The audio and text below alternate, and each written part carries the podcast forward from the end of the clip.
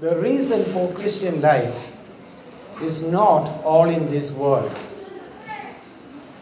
Some of us maybe might have become Christians or little more refined word now in current use is believers or Christ followers as we would like to call ourselves. Maybe that we saw God's work in our life right now in this world for healing, for some deliverance, and all that. But the reason for following Jesus is not just limited to this world, it's beyond healing that you received, it's even beyond the salvation, forgiveness of sin you received. It's located farther, farther, farther in eternity. Now, we're coming to the seventh blessing. For, uh, for about seven weeks now, we have been looking at the seven blessings that we find in the book of Revelation, the last book. If you have missed any of this, you can still go to the YouTube channel or you can also find it in the, the podcasts that we every weekly update. If you ask me what is the essence of Revelation, the book of Revelation, uh, there are various ways of summing it up. But one way is to sum it up that it is the conflict between evil and the good, devil and God, the church and the oppressive state. Or, in other words, it is the tale of two cities. The book of Revelation talks about two cities, and the two cities that are in constant conflict. And finally, one city defeats the other city, and the city, that city, wins. It is, I'll take you to, to, through that in a minute. It is, the one city is called allegorically Babylon the Great. At the time of writing, there was no Babylon at all. But this is an allegorical name. That is, John the writer is hiding the true identity of this city or this empire. And that is Rome. The city of Rome, which was the center of world power in John's day, the writer's day. It was an empire by then. And it was also, after a few years, maybe three more centuries, it will fade away. Maybe in five centuries, its end had come. So, this is one city. The other is a city that John sees in his vision, and that is that he calls the New Jerusalem. The New Jerusalem. And it's a conflict between the two. And ultimately, the New Jerusalem is established, and the Babylon, the Roman Empire, which stands for all the evil powers, ideologies against God's people, are finally defeated, destroyed. And John can see the smoke of destruction going up from that city. Now, most of us are unfamiliar with this, this book. I don't know how many of you have taken an effort to read the 22 chapters of this book. If you had, you could have finished it uh, in, say, for example, five hours' time, less than five hours, you could have read it at least once. Let me show you this city that John talks about Babylon the Great. We have a portrayal of this city in chapter 17 and chapter 18. Now, turn with me to chapter 17, 4 to 6. In today's sermon, I'll be reading a lot of Bible verses. Quite a lot. Because many of us are unfamiliar with this territory. Revelation 17, 4 to 6 we had a glimpse of this. And both these cities, New Jerusalem and Babylon, are portrayed as women. Now, this city, 17:4 to 6, the woman was stray arrayed in purple and scarlet, and adorned with gold and jewels and pearls, holding in her hand a golden cup full of abominations and the impurities of her sexual immorality. And on her forehead was written the name of the mystery Babylon the Great, mother of prostitutes and of earth's abominations. And I saw the woman drunk with blood of the saints, the blood of the martyrs of Jesus. When I saw her, I marveled greatly. You know, John uses very, very symbolic language. He could not say, he did not say that it is the Roman emperor. But the readers knew, he knew, and now we know that it is talking, he is talking about the oppressive regime of many of the kings, especially Domitian, the, the emperor during John's time. And this kingdom or this empire has terrific political influence. We read later the kings would come to her, come to this city, or come to the headquarters or the capital of this evil empire. And this city was immensely wealthy. 1816, Revelation 18:16. The city is, or the emperor was immensely wealthy. It was historically true. And it is an oppressive city. And this city has drank the blood of the martyrs. Verse 6 again. And I saw the woman, the city, this empire, drunk with the blood of the saints, the blood of the martyrs of Jesus. When I saw her, I marveled greatly. Rome has killed so many, so many of God's servants and the followers of Christ. All the 12 apostles, except John, the writer of this book, have died or killed by the Roman emperors.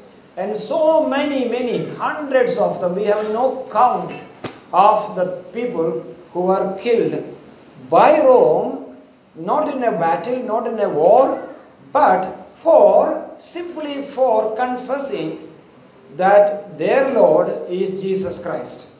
And this is the city with which there's an eternal battle. Not only in John's time, even in our time. Now, the number of martyrs in Iran and Iraq and in Pakistan and in our own country, even last week, the pastor's body, which was found hanging in his church, was murdered in our country. Every country, every system, every power structures are sucking the blood of the believers of Jesus Christ. We are, seems to be comparatively safe. Praise God for that. I don't know, I'm not a prophet.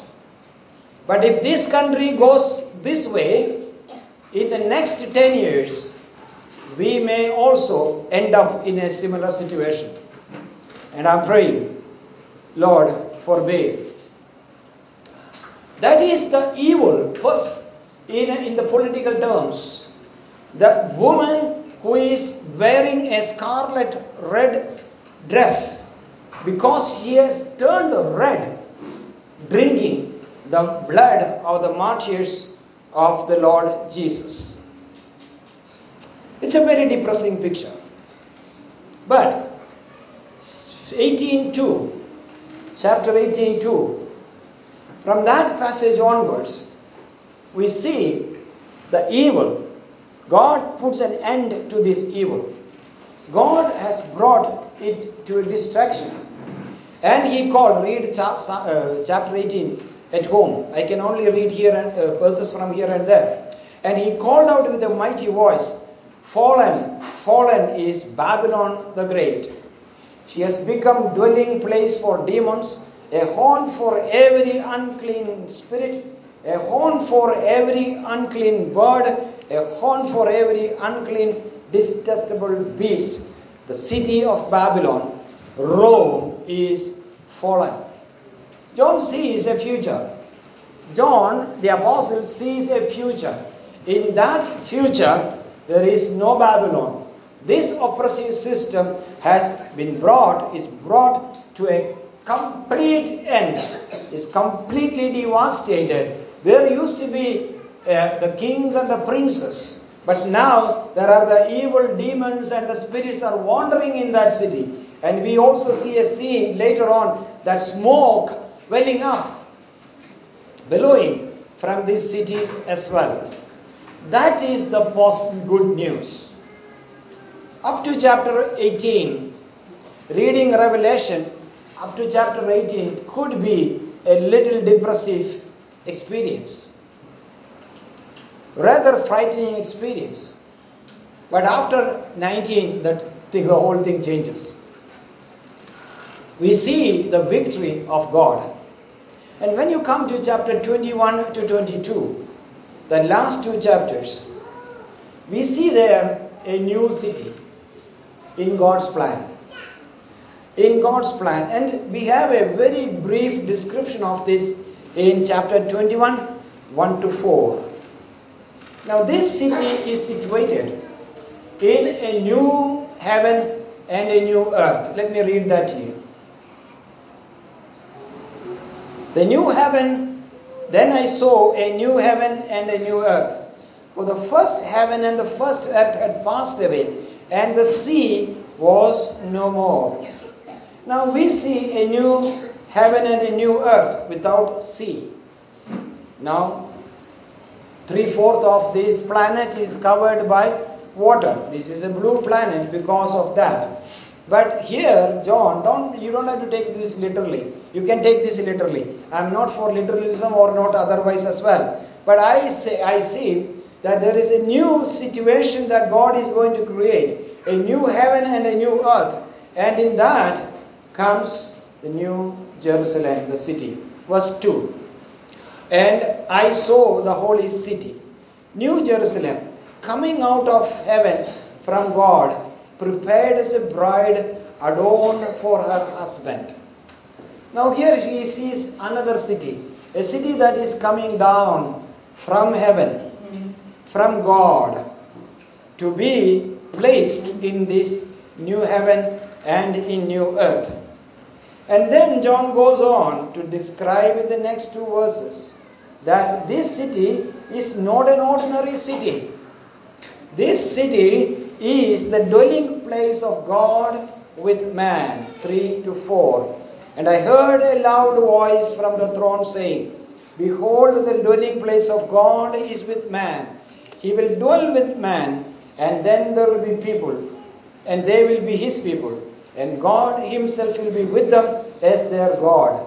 He will wipe away every tear from their eyes. Contrast it with the old city, the wicked city, the violent city, where the, the, the cry, the weeping of the martyrs and the persecuted were heard. But here, the whole sound, the environment is different. There will there be no mourning, there will be no mourning, there will be no crying, there will be no pain anymore. And the former things have passed away. That's amazing future. The future is instead of violence, there is peace. In the place of oppression, there is freedom. In the place of sorrow, there is now joy and happiness. An amazing situation that God is going to bring after he defeats the old great Babylon. Now, that's a brief description. And then in the next verses, following verses, he goes on to describe this city in detail. And its dimensions are given in 21 15 to 19. The dimensions of the city are given, and it's a huge city. You know, if you take all the measurements literally, if all the measurements literally, it is very difficult to even imagine it. It's a huge city. And 21 verse 21 says that it has streets of gold. This city has streets of gold. Though it is streets of gold, it is also a transparent place as well. Crystal clear, 21 21. And it is studded with jewels, full of jewels all over. Some pillars are completely jasper and all sort of things. I can't imagine it. And then there is an immense radiance. That is the glory of God that I should read. 21:11 says, having the glory of God, its radiance like a most rare jewel, like a jasper, clear as crystal. It had a great high wall with 12 gates, and the gates 12 angels. And on the angels, oh my God, the, the 12 tribes, and then east gate, three, it is studded with gold and other jewels. And it is a foundation, and that is the 12 apostles. the other day I was sitting in my living room and reading. It was almost a high afternoon, maybe around uh, 5 o'clock, 5.30 or 6 even. And uh, suddenly, and um, from the east side, there was uh, some bright light coming to my living room. I was sitting in my sofa and reading in the living room. Bright light from the eastern side at 6 o'clock. Can you imagine it? A bright light to my room so that I can read. It's so bright. That light was so bright from the eastern side of my house at around 6 o'clock when the sun is almost to set. The reason is that is the reflection of the setting sun. Sun is setting on the western side, but my house is opposite to three huge 14 story towers with glass windows. So the setting sun is reflecting on those windows and radiating that bright, sort of mesmerizing light. It is very cool light of the setting sun into my room. That's the radiance. And I really, really, really enjoyed that. It was not hot, but it was bright, sufficient to read, and it's very cooling my eyes, comfortable to my eyes, and that's the radiance of the setting sun. Could you imagine a city? Streets are all gold, and the walls are jasper, you know, precious jewels. And then here is God in all his glory. God and Jesus Christ in all his glory. And could you imagine that? That city. No? no, I can. And that's a city that God has prepared for us. And this city has the glory of God, and this city has the presence of God. And two more things, and I leave this description of the city. And there is, in the midst of the streets of the city, a river flows.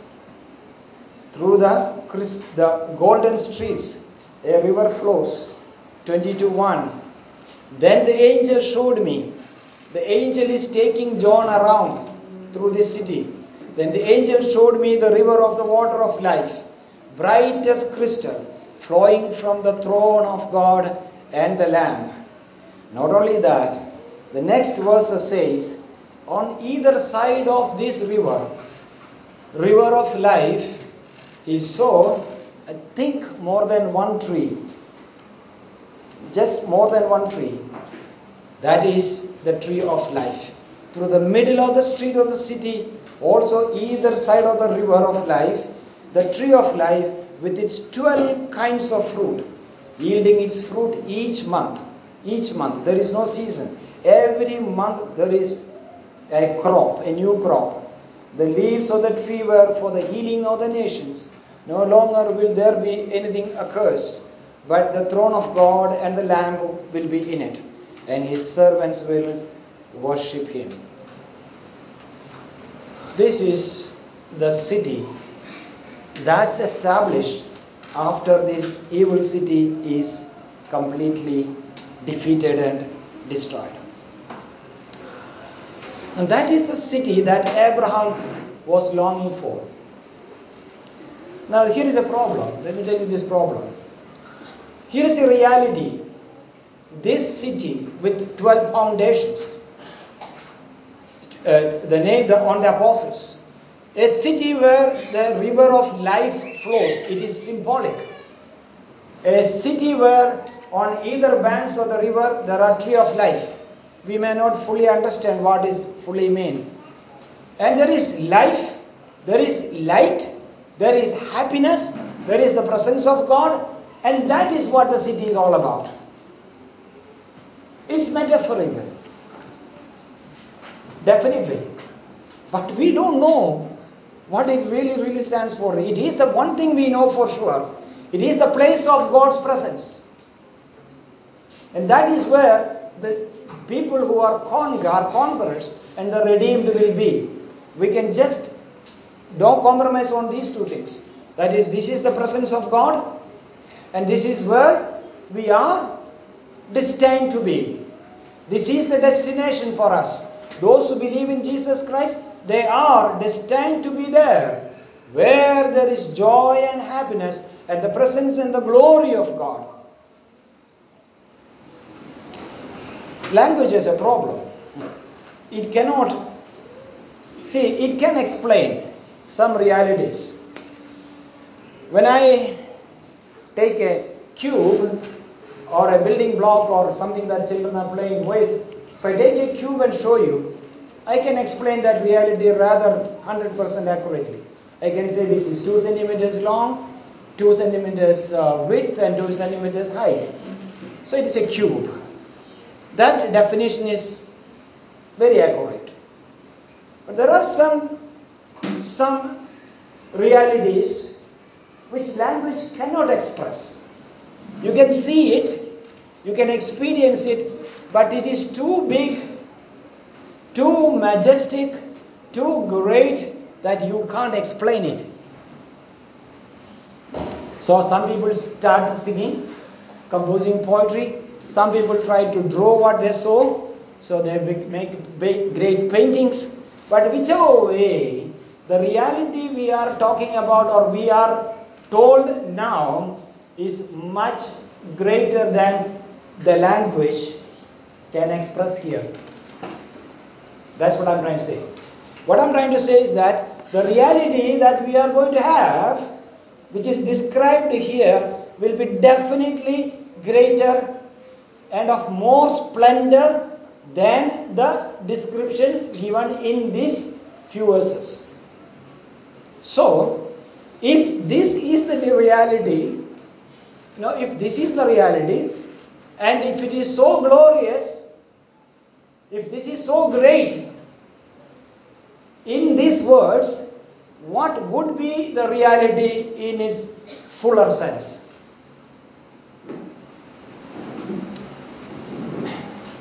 This is a return to Eden. In Genesis chapter 2 to 3, we read, if you haven't read Genesis, read it today.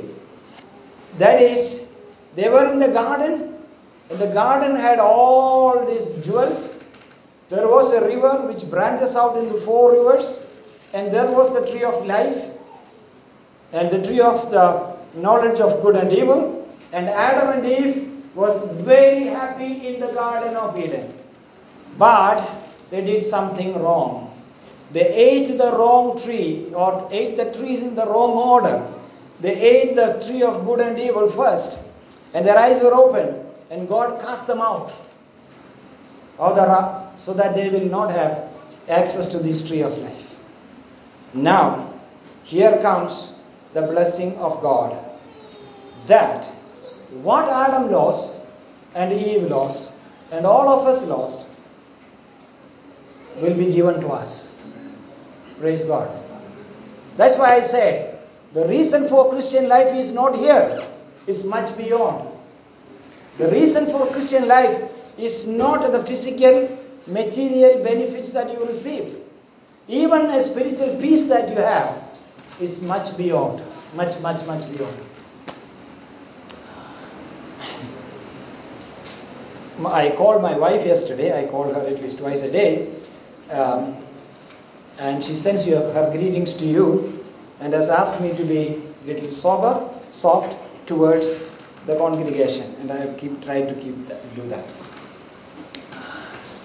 And I told her, see, I had an experience while preparing this sermon. I started crying, started weeping. Tears started rolling down my eyes. And then I said, I was all alone in my room, and um, I was raised with this um, advice that men don't cry in public. Um, and uh, so I was, I cried as much as, and then I, why did I cry? Why did, why did tears well up in my ears? Sorry, eyes. I was really, really, I sat back. That was the tears of joy. You know, in a few weeks' time, I will be making a hop to and back to Bangalore to see my two little great granddaughters. And at times I am thinking of it. Yes, there is a lot of joy in that. But that's not causing tears.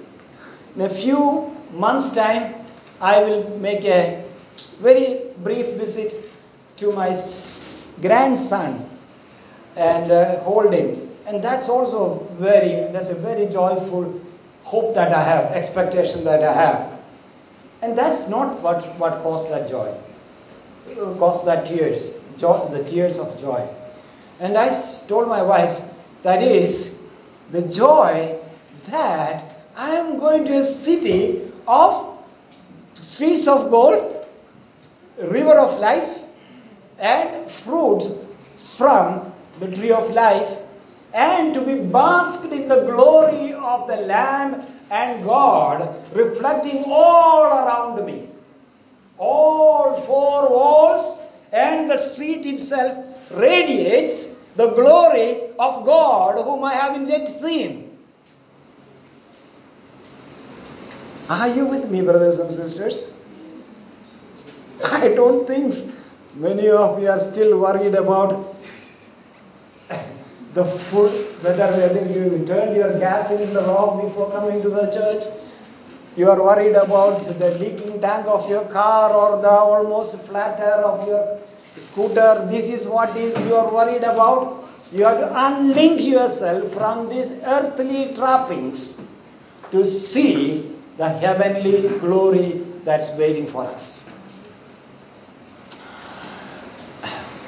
So I told Sheila, my wife, I said, See, I am so motivated by that city. And she said, I also want, I'm so motivated. So what? So we said both will die. Then only we can get there. No, that was a joke. so, you know, we used to sometimes affectionately say that we would like to both die on the same day. And uh, so that, you know, that would be a most uh, wonderful thing. Dying on the same day and buried in the same grave is amazing, isn't it? Hmm? Uh, I think that is too much to ask from God. Now, the blessing, the seventh blessing, has to be understood in this context. So I haven't really ended my sermon yet. I was only making the background of the sermon. And in this, let me read that blessed verses to you again. 22 14. Blessed are those who wash their robes, so that they may have the right to the tree of life, and that may enter the city by the gates. Blessed are those who wash their robes, so that they will have access to the tree of life and then there are two blessings, there's a twofold blessings. And they will enter the city that I have described so far. chapter 21, verse 1 to chapter 22, verse 13. That city, they will enter that city through its gates, and they will have access to the tree of life. Now, what is this tree of life? I have already said some, already uh, described it. You know, in Genesis 2 9, those who are taking notes, for the sake of them, I'll go through it again. Genesis 2 9. And out of the, this is the description of the Garden of Eden. And out of the ground the Lord made God to spring up every tree that is pleasant to the sight and good for food. The tree of life was in the midst of the garden, and the tree of good of the knowledge of good and evil. Now what happened? Every Sunday school kid knows, and but sadly some of you are now been to Sunday school.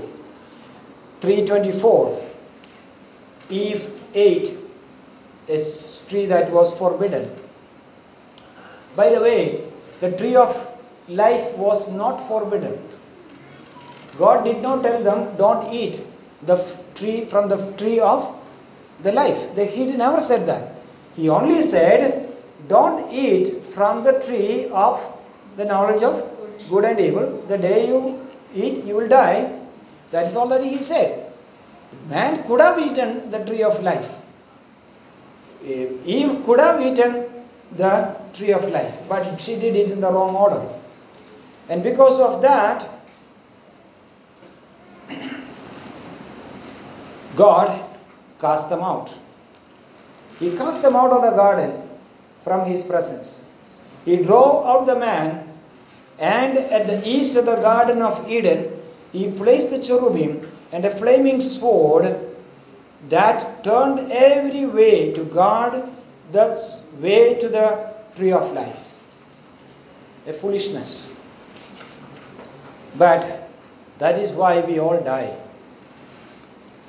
Nobody lives forever. You know? One day you die. And the word of God says one it is destined to man that we should die and appear before the judgment seat. Now, this is what we lost. But this is what we will get. What we lost is the access to the tree of life. But for those who wash their robes, God promises this tree of life. In 2 7, writing to the church in Ephesus, John said, Who has an ear, let him hear that the Spirit says to the churches, To the one who conquers, I will grant to eat the tree of life, which is in the paradise of God. One who conquers. Those who conquer, they will have this access. Now I'll quickly move on to this, the next one. And they will enter the city by the gates. What is about? I looked at the number of commentaries. Nowhere I found a comment on this. They will enter the city through the gates. But I think it has to do with the entry of the kings. The, the, the, the picture behind it. When a king comes, sometimes they make an arch through which the king can enter triumphantly through the gates. You know, if you read Roman history or if you have seen some films on Roman history, you will know this. You may probably understand what I'm trying to say. When a commander of the Roman army comes after a battle, it may be against the Germanic tribes or whatever it is, after defeat of the enemy, when he marches back to the city, he enters through the gates of the city. Sometimes arches are built for him to enter through the gate.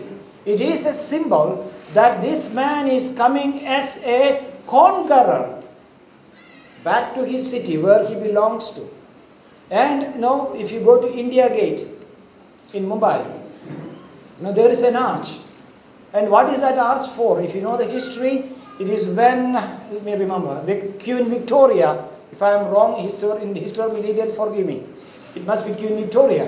When she came to visit her colony, India, she came in a ship and then in a yacht, and this gate was built. India Gate was built, or Gateway of India. I'm maybe talking about Gateway of India. Through for to celebrate her entry to India. Now we have this privilege. God promises to those who wash their robes and those who are conquerors the life. What Adam and Eve lost, we will gain, we will get. And moreover, we will be entering through the gates, which means we will be triumphant, we will be victorious, we will be celebrating our uh, our uh, our our uh, the, the victory in our battle. But with one condition. What is the condition? We can have that same verse again, 22:14. Blessed are those who wash their robes, so that they may have the right to the tree of life. Who can have the right to the tree of life? And who can enter the city by gates? Those who wash their robes. This is a condition. This is a conditional blessing. This blessing is not for everybody. The condition is wash the robes. Now 714. It's a past event. In that, John sees a magnificent vision. A vision of people from all tribes and nations, like we have here. We have people from Zambia, Australia, India, Mozambique, Nigeria, Botswana, South Africa, America, all over, Australia, whatever countries now. I, I don't know. Right at the moment, I think there are six countries represented right here. You know, it will be much more colorful, huh? much more elaborate. And then John asked, Who are these people? Let me read this to you. I said to him, Sir, you know. And he said to me, These are the ones coming out of great tribulation. They have washed their robes and made them white in the blood of the Lamb. What a mystery. Their robe, their lives, symbolically speaking, they have cleansed their lives by the blood of the Lord Jesus Christ. That means they are the redeemed. They are the ones who went to Jesus, to his cross, and said, His death on the cross is sufficient for their salvation. They became righteous in that sense. But that was the past. That was the past. And in 2214, what you read now is a present reality. Those who wash their robes, that is, who continuously or keep on washing the robes so that they may have the right to the tree of life. There are two realities now. We have a starting point. That point is when you are saved, we begin a journey. We begin a journey. The Word of God says, we have entered. Can we have that uh, graphics, please? On the railroad. When we became believers in Jesus Christ, which means when we trusted Jesus for our salvation, we began a journey. A journey like this. Ignore the dead end. But look at the other two. There should be only one. And I'm not a good photographer, neither did I take this picture. You know, we all started from the same station in two trains. You who believed in Jesus Christ and those who did not believe in Jesus Christ. Two trains we started, or one train. And then when we believed in Jesus Christ, we simply changed the track. And we realized that the track that we moved to, changed to, is a track that moves on beyond the dead end, the one on the right. But the track that our unbelieving friends have, the train that our unbelieving friends have entered or they are traveling, that will meet a dead end literally. It's a dead end, nothing beyond. If there is something beyond it, it is judgment and eternal fire. But we are on a journey. By God's grace, we said we asked forgiveness for our sins, believed in Jesus Christ, trusted Him for our salvation. We move to another track which extends to eternity, to New Jerusalem, to the presence of God, to the presence of the Lamb, to the glory of God, and to eternal life, to enjoy the river of life and the fruit from the tree of life forever and ever and ever. Amen.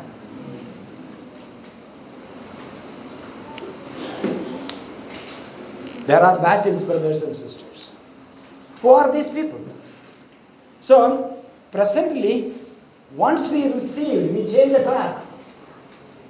From the track that leads to a dead end to a track that leads to eternal life.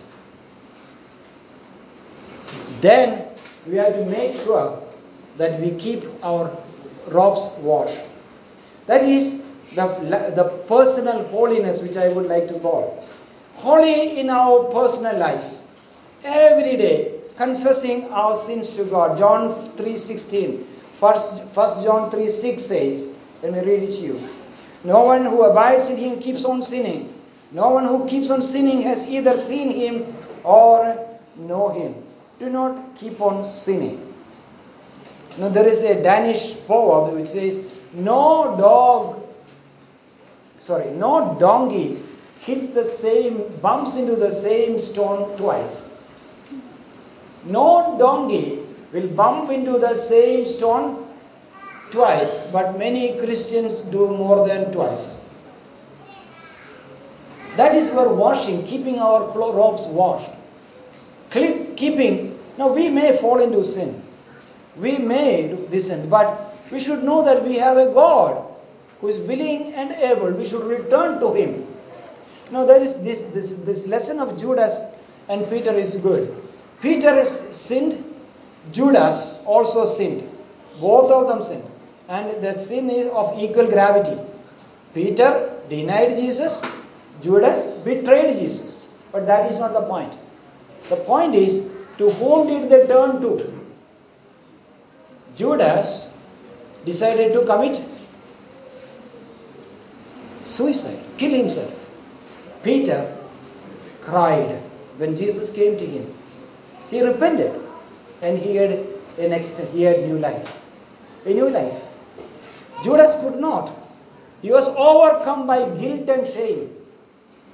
When we sin, you know, today you may go back from this church, from this service, saying that I will lead a righteous life, I will lead a sinless life, I will not lie anymore, I will not do this anymore, I will not that, do that, and all that. And maybe by tomorrow evening, you may find yourself doing what you said you will not do.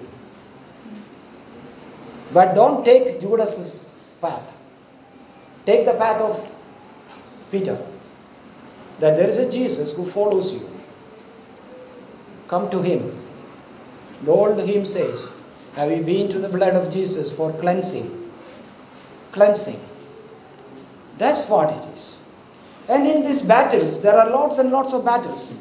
Our garments get dirtied and spoiled. But make it, keep it white. That is, do not be do not make yourself impure. The church in Ephesus had to fight a battle against because they were losing their first love for Jesus. The church in Smyrna also had a problem. In 210, they were going to face imprisonment. The church in Laodicea also had a problem because they were lukewarm in their faith and in their spiritual fervor. But the, the angel of the but but uh, God, Jesus told all these churches, seven churches, all of them had an advice, and that was to do with the keeping their garments white. And keeping the garments white, that is leading a life that is pleasing to God in all purity by the grace of God. They are the ones who will enter through the gates as victorious people, conquerors, to fetch, to, to, to, to reach that fruit, the fruit of life, which ever, uh, uh, eternal life, which Adam and Eve lost. You should think of this paradox. I was amused by this paradox.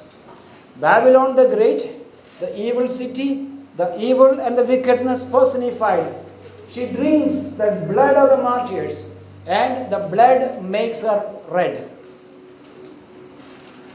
But those who believe in the atoning sacrifice of Jesus Christ, his the efficacy of the blood of Jesus Christ, they are not turning red, they are turning white. What an amazing truth is this. They trust in him and their garments become white. This woman, the evil powers in this world, they are scarlet red. But the bride of Christ is pure white. That's the difference that we have. Now, here is a great, great promise of God. We are not laboring in vain, brothers and sisters. We are not laboring. We have a great hope, a glorious hope. We have just started our journey on the right track. Stay on the right track. That will take us to the presence of God. Literally, literally. Where there is the glory of God, where there is life, and where there is happiness forever. I was really touched by an illustration. The, the illustration of a chessboard. How many of you play chess? One, two, three. Only this many people? Only play. Okay. Yes, I love it. And since I don't have for a few years now someone to play chess with, I play against the computer, and you know what happens. Uh, I only once won. I only won. Only once I beat the computer.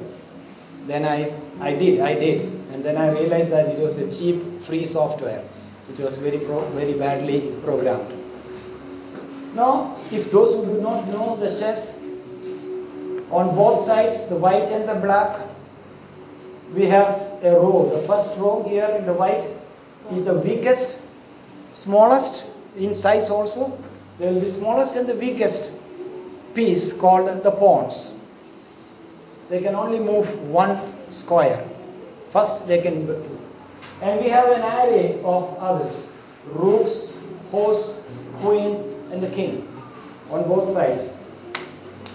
And the queen, like many households, families, is the most powerful piece in the world, in the in the board. She is the one who wears trousers, as, as we usually say. Not the queen. There's only one queen on both sides. There are eight pawns on both sides. Now, the thing is that if a pawn, the weakest piece in the chessboard, on the chessboard. If it can move step by step, it can only move one piece at a, one box at a time. It can only one step after the initial move. Then it moves and moves and moves. And if it can reach that eighth rank or eighth grade, where the black is, if we can move, if we can touch that line, that piece can turn into anything it likes to most possibly every player choose to choose a queen. That pawn, the weakest and the smallest on the chessboard, it moves step by step and go, go through the enemy enemy lines, through the enemy lines. It moves and moves and moves and finally reaches the eighth rank.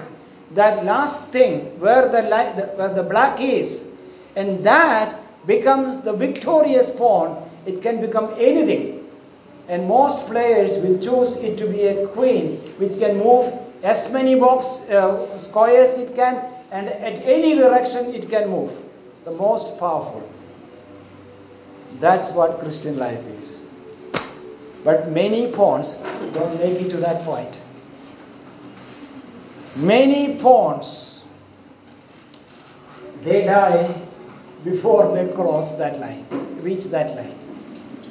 But here is eternal life, happiness, the presence of God, the radiance of His glory for little pawns like me and you, you and me, who move though one box at a time, one box at a time, defying the enemy lines, defying the temptations of this world, defying the attractions of this world, but putting God in our front eyes.